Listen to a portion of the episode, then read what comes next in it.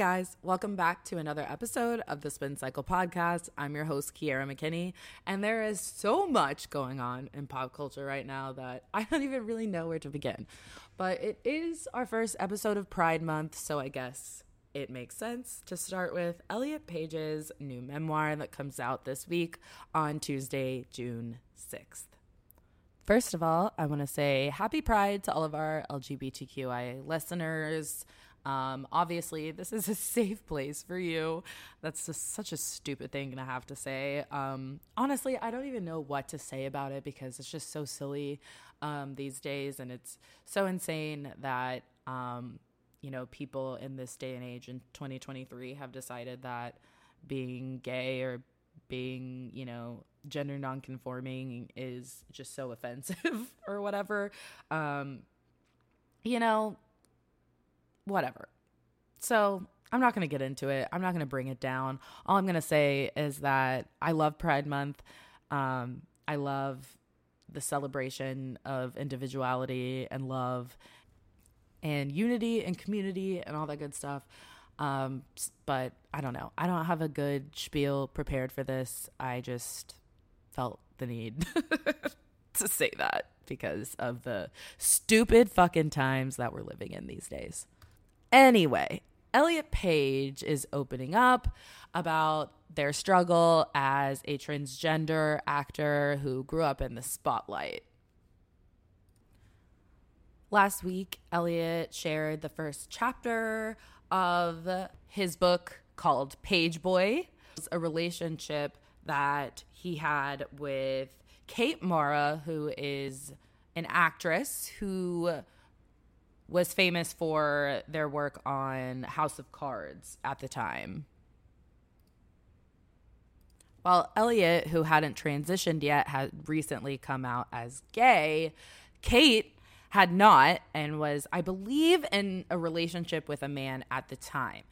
And she did go on to then marry somebody else, actually the ex-partner of Evan Rachel Wood, who she like co-parents with now and has had two daughters with this man later on as well.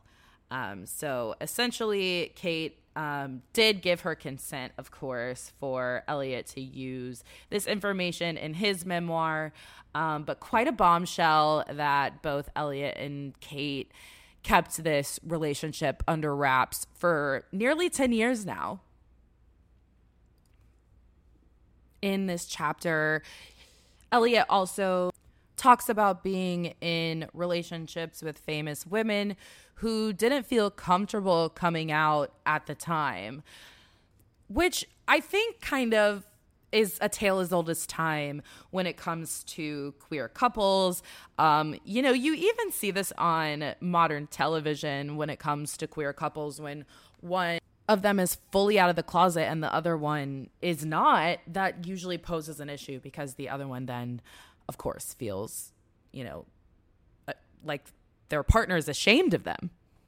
Elliot also describes some really harrowing details about a Hollywood actor who says something to the effect of, You're not really gay. I just need to fuck you so that you know that you're straight. Horrifying awful and um, quite frankly predatory comments made to him by Hollywood actors before his transition. So, um, probably going to be a really powerful book. Um, this is probably one of very few celebrity memoirs I'll be interested in reading. I usually find celebrity celebrity memoirs to be quite like self indulgent. I do really like the podcast Celebrity Memoir Book Club because they basically read the book and like report on it so that you don't have to sit and like read through every painful word that a famous man has written. Um, usually they're like overly verbose and like one thing that is really hard to do as like somebody who's new to writing who hasn't like gone through a lot of formal training in writing is like people don't know how long they're supposed to spend on a certain subject and like kind of either like jump through things like too fast or spend way too long on a certain detail. So like that just like absolutely kills me with celebrity memoirs, but I have a feeling that this one's going to be a little bit different. So I think I might actually read this one. In other gay news, Tennessee's drag ban was deemed unconstitutional by a federal judge who was actually appointed by Trump. While U.S. District Judge Thomas Parker seemed to agree that drag is, quote, sexually explicit but not obscene. He said, simply put, no majority of the Supreme Court has held that sexually explicit but not obscene speech receives less protection than political, artistic, or scientific speech. A very happy Pride Month indeed.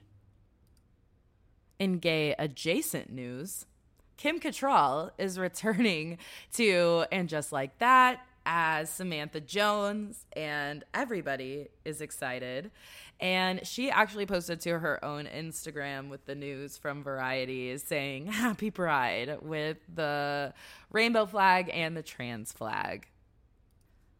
Sources say that she actually didn't see any of her co stars while filming. She was able to film much like Raquel and Scheana from a 100 yards away at all times.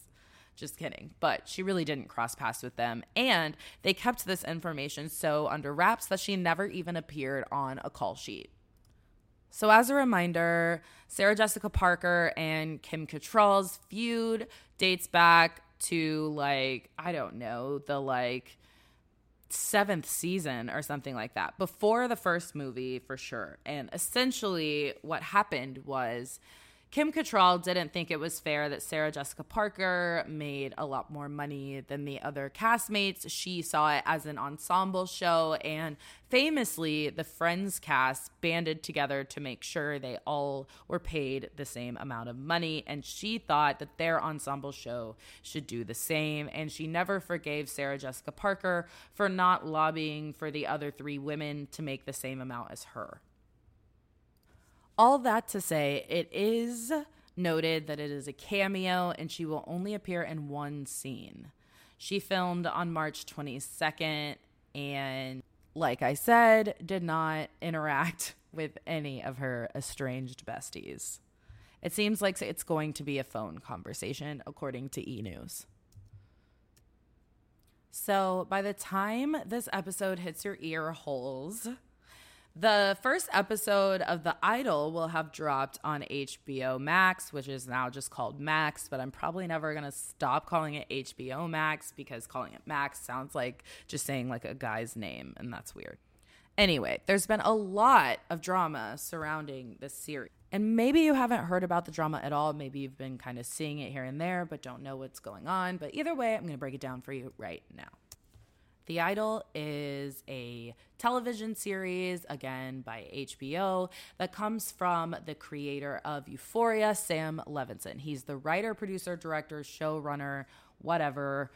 Um, of Euphoria and this upcoming television show. And essentially, he's being criticized for making this show a little bit too indulgent of male rape fantasies his argument is that he's dis- depicting the raw side of human behavior and really probably the underbelly of Hollywood.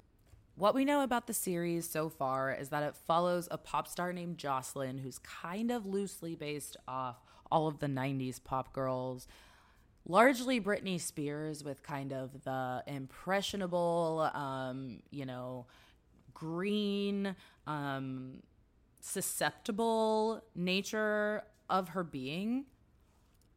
We follow her on her journey to stardom, kind of adrift, and then she falls under kind of the spell of this club owner, kind of becomes like a cult leader, so to speak, who kind of like pimps her out and um, manipulates her and turns her into like a completely different person, which is in a lot of ways what happened to Britney Spears, not necessarily by a club owner, but by a former manager.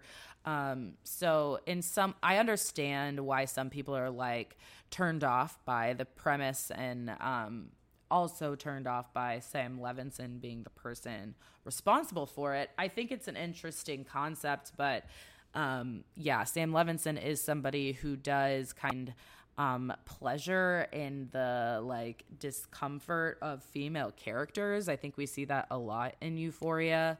Um, as even I'm not even gonna say female characters. I'm gonna say like femme characters. Um,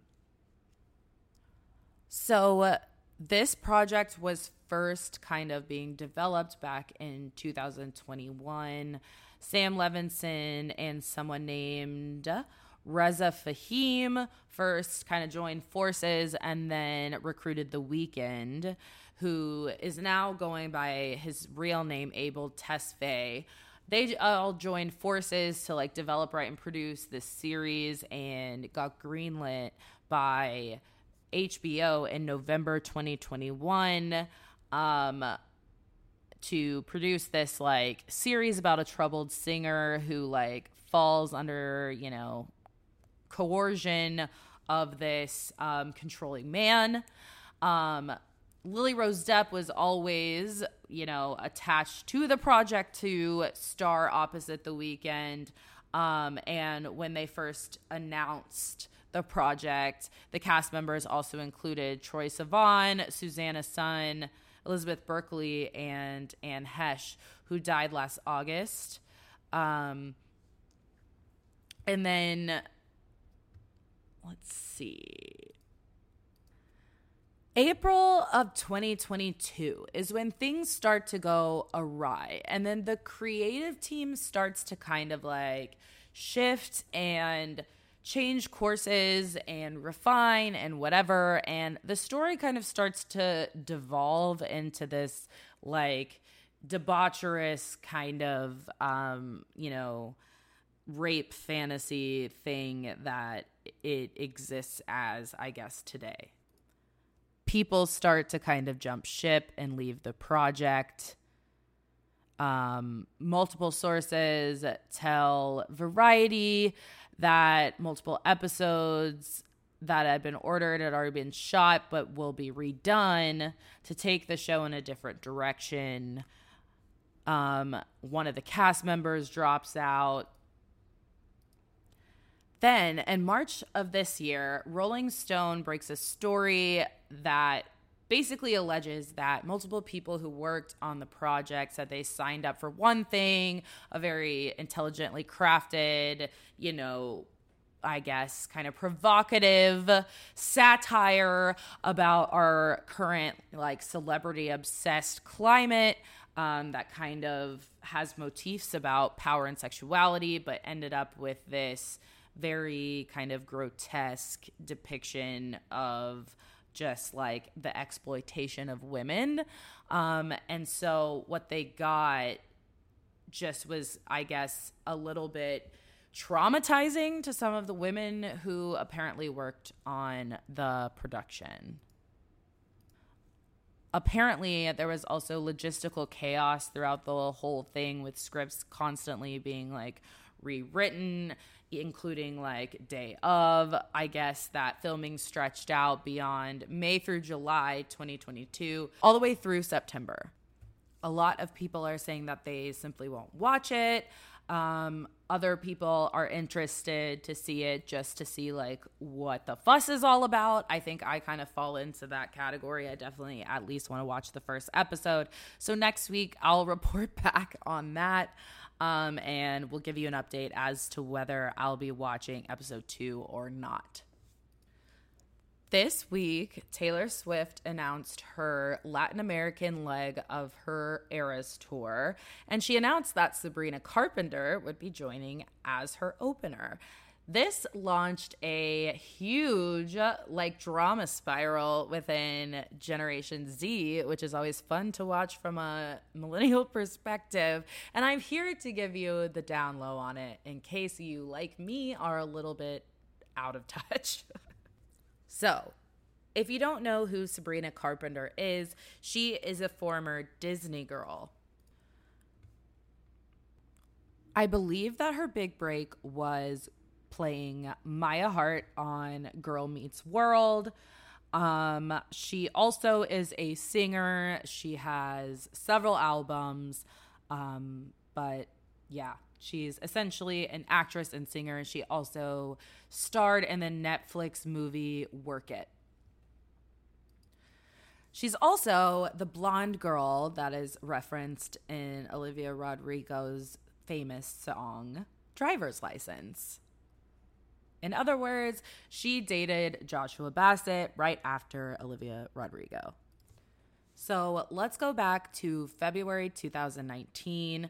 Josh Bassett and Olivia Rodrigo were assumed to be dating around then when they first started starring on the Disney Plus series High School Musical, the musical, the series. They did a lot of press together, they performed together, they wrote songs together, yada, yada, yada. But then in July of 2020, Josh is spotted with Sabrina at a Black Lives Matter protest they're spotted out together a little bit more here and there. And then driver's license comes out in January of 2021. Immediately, Josh responds with his own single called Lie, Lie, Lie, which, you know, I'm not going to even get into that. And then Sabrina on February 1st, so just a couple weeks later, releases her own response to driver's license called Skin. It's a whole ordeal. Um, but then, you know, Joshua Bassett is a very confused young man. He then kind of comes out as queer, but then this week he got baptized by a megachurch that is like known for sending people to conversion therapy. So uh, who knows what's up with Joshua? Um, but ultimately, neither of these women are missing out on anything and they aren't with him anymore. So, back in the day, Olivia has been, you know, a huge Taylor Swift fan, and she covered Cruel Summer on YouTube, I don't know, in 2018, 2019, somewhere along those lines. Taylor saw it and reposted it and praised um, Olivia's cover, and Olivia was over the moon about it. And Taylor sent Olivia a gift. Then, when Deja Vu came out, Olivia's second single off of Sour. Um, she openly talked about how it was inspired by Cruel Summer. And then when her full album came out, One Step Forward, Two Steps Back, had a lot of similarities to um, Taylor Swift's song New Year's Day. Also, um, a lot of people pointed out good for you's similarities to misery business, et cetera, et cetera. So, Olivia in general was kind of in a little bit of hot water for pulling just a little bit too much inspiration from other artists without giving writing credits or sampling credits.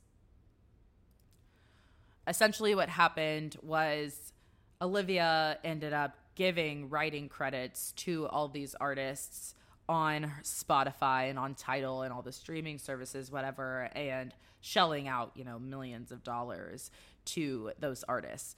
Um, in my opinion, that is the right thing to do, especially considering this, you know, teenager kind of went from being a teenager to a millionaire overnight, um, inspired by, you know, the works of these older people who did kind of um, pave the way for her. I do think that it's fair for her to give them credit, especially when she was saying in interviews, yes, the song is inspired by this song, whatever. Um, so, you know, whatever. But apparently, um, rumor has it that Taylor didn't take kindly to the fact that Olivia was kind of going into interviews and saying that these songs were inspired by Taylor without giving Taylor the credit. And I don't think that Taylor really cares about the money necessarily, but I think that she is super um, tight about her like rights management in terms of like having credit where credit is due. Um, I think that she gets her panties in a wad about not being credited for her writing because, I mean, after watching her documentaries, especially like she says, like, I know I wouldn't be here if it weren't for my writing. I think she's extremely prideful about it. And she's like, this is my claim to fame, literally. So, like, please don't take it away from me. Um, that's kind of how I see the situation. But anyway, um, going back, I don't think that Taylor necessarily is close to Sabrina because she is not close with Olivia because Taylor and Sabrina actually do go way back.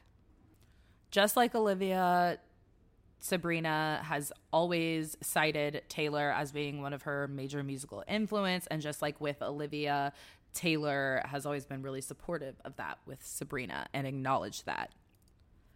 They also just shared a cute little moment at the American Music Awards last year when Taylor won for favorite music video for All Too Well, Taylor's version. Um, Sabrina, who's very, very short, presented Taylor with the award, and Taylor just like kind of making a joke at joke at their height difference, just like patted her on the head, and it was cute. they've definitely rubbed elbows at parties together and things like that but i don't think that taylor has necessarily like taken her under her wing in the same way that she has like gracie abrams um, but i definitely think that she has just kind of been closer and maybe around sabrina more than olivia and was just turned off by olivia's kind of um, maybe immaturity um, at the beginning of her rise to fame I will definitely be going more in depth on this and other things on this month's episode of Easter Egg Hunt, a Taylor Swift podcast, which comes out this Wednesday, June 7th. I will see you and talk to you then. Now, last thing before we go, we have to talk about Natalie Portman's husband cheating on her with a 25 year old. I'm particularly shook by this because I happen to think that Natalie Portman is like the more most beautiful woman on the planet. Like I would give anything to marry Natalie Portman. like I don't know what this man Benjamin Millepied, is doing. Like Gerard Piqué and Tom Sandoval and Benjamin Millepied and all these fucking idiots cheating on their gorgeous, beautiful, perfect wives. What are you fucking doing? Actually, what are you doing? With your big fucking foreheads and your tiny fucking penises, actually jump off a cliff. What's wrong with you? Who raised you? Who do you think you are? Like, is your ego so big or is it so bruised that you literally have to go find the youngest, dumbest, easiest thing that you can get with just to prove to yourself that you're still a man. They're always getting with a young 20 something. I just, and I just don't understand. And I'm not going to be a woman shamer. I'm not going to do that. But I do want to say this. If I have any listeners out there who are under the age of me, if you're younger than me, and I'm 28, if you're out there and an older man with a nice beard and, you know, whatever, some money in his pocket and a decent car and a savings account. I know that sounds nice, but if he has a fucking wife or even a girlfriend, a woman living in his house, just don't. It's not worth it because guess what? He's not going to pick you. He's going to pick his wife. He just is using you. And then he's going to make you feel like shit. He's make her feel like shit, all just to make himself feel like a badass, just to make himself feel like he's somebody because deep down he knows that he's nothing and that he like needs his wife really and he needs to prove to himself that he doesn't even though he knows deep down that he does so he just like has to fuck his wife over by putting his dick in you. Don't be that person for him. Be better than that. You're better than that. Okay? Like have have more self-respect for yourself than that. Don't be a Raquel. Don't be whoever this lady is. Natalie and Benjamin have been married for over a decade, but the news broke that he cheated on her with some 25 year old, I think another dancer.